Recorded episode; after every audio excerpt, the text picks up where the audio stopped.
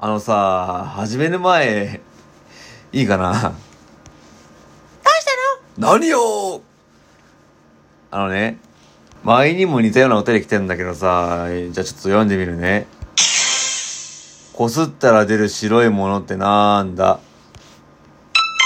前にも来たわよ。だから答えるわけ。ないんだから。パンパンパンプキー、パンパンパンプキー、レッツゴーえー、匿名名義で、特にギフトもなかったので、削除しました。ということで、なるらじ。ということで、仕切り直しの、いいやんコロチマリア。ふかひれこちゃんよペンギンゴよかぼちゃ魔人であった。どうもー、中身でーす。こう見えて、今流しているサブ機種のローンが残ってまーす。お願いしますお願いであった。おお願いします願いします。お願いやんえ、ローンいやんあと、配信者のライバルにお金貸してたので、手元の貯金が減りました。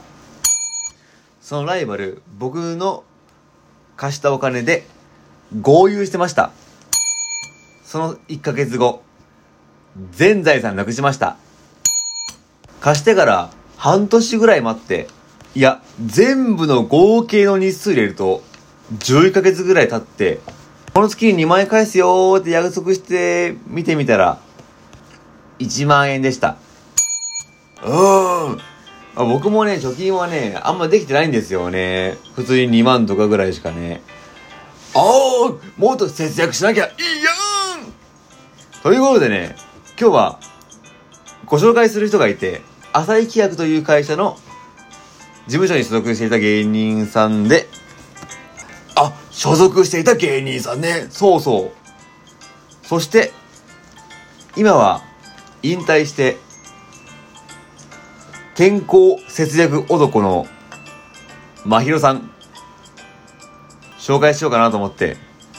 ああ、またリンク貼っとくわよピニで、そのまひろさんね、元は芸人やってたんですよね。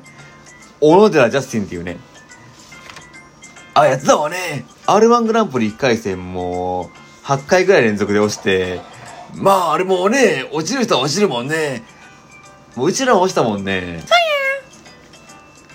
うで、うちらは働きながら、まあ芸人じゃないけどね、まあ音声配信活動で趣味の一環よね。そうそうそうそう。そうやで、まひろさんはプロの芸人として、エントリーフィー払いながら、で、借金もしてて、あー、まあ芸人さんに借金はつきものよね。まあ、うちらもローンしてるからね。そして、50万円借金してて、で、毎月毎月1万円ずつ返したんですよね。え、その借金の主な理由は？美しさを前面に出す芸人さんだから、美容院代とか。はいはいはいはい。まあ大事よねあと、やっぱ衣装代、エントリーフィー。あ、ライブ出る時もね、芸人さんがね、芸人さん側が払うもんね。そうなんだよ。吉本はもらえると思うんだけど、なかなかきついわね。そうなんだよ。で、オーナージャスティンさんとしては売れなかったから、引退したんだよね。で、まひろさんの方は、確か YouTube の人数も6万ぐらい増えたから、あ、すごいわね。やろうねねねで、芸人引退します。バイトやめます。要はその節約のコンサルタント、一本でやります。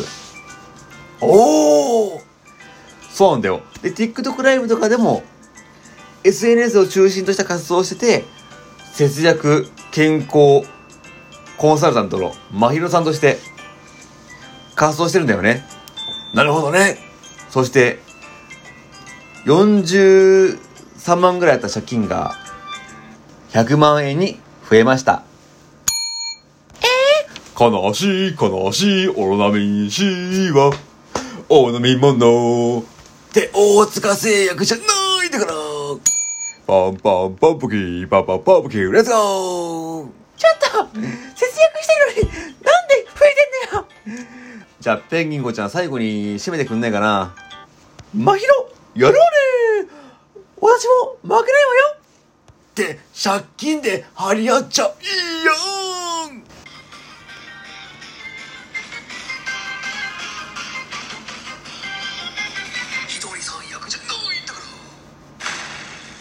終わりよ。ピニャ、ありがとね。ピニャピニャ。